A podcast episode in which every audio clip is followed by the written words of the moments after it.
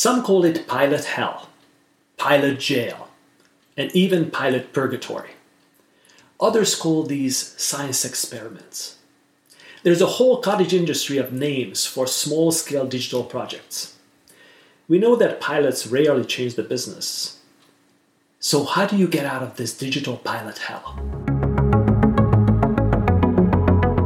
I'm not sure how the tech industry ended up with so many digital pilots.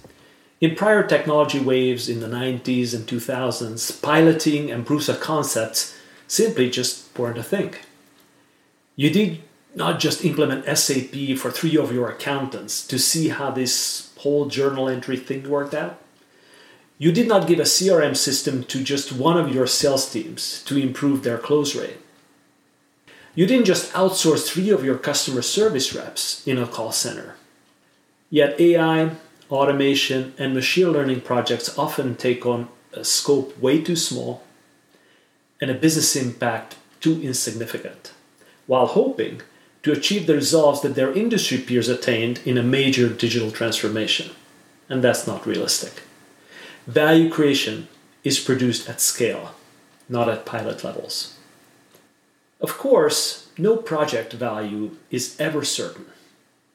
The value of ERP, CRM, and outsourcing was as uncertain as digital transformation seems to some. Yet businesses of old forged ahead without any science experiments. The same is actually true today.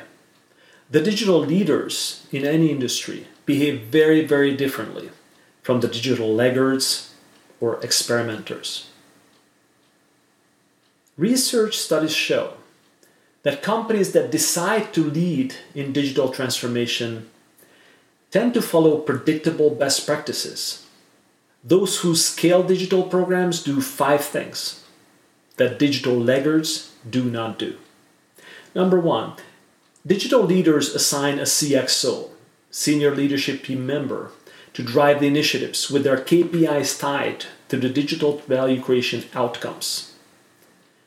Number two, they have very clear value creation measurements to attain, whether it's measured in EBITDA, IRR, or yield, or net promoter score is less relevant, as long as that is the KPI that's most important for the business.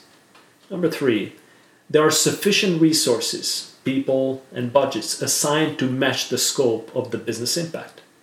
So the resource, uh, so the pilot is not under resourced.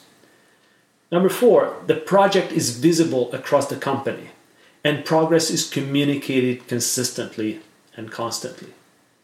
And number five, they deliver small wins that create and sustain the momentum and prove the value creation strategy.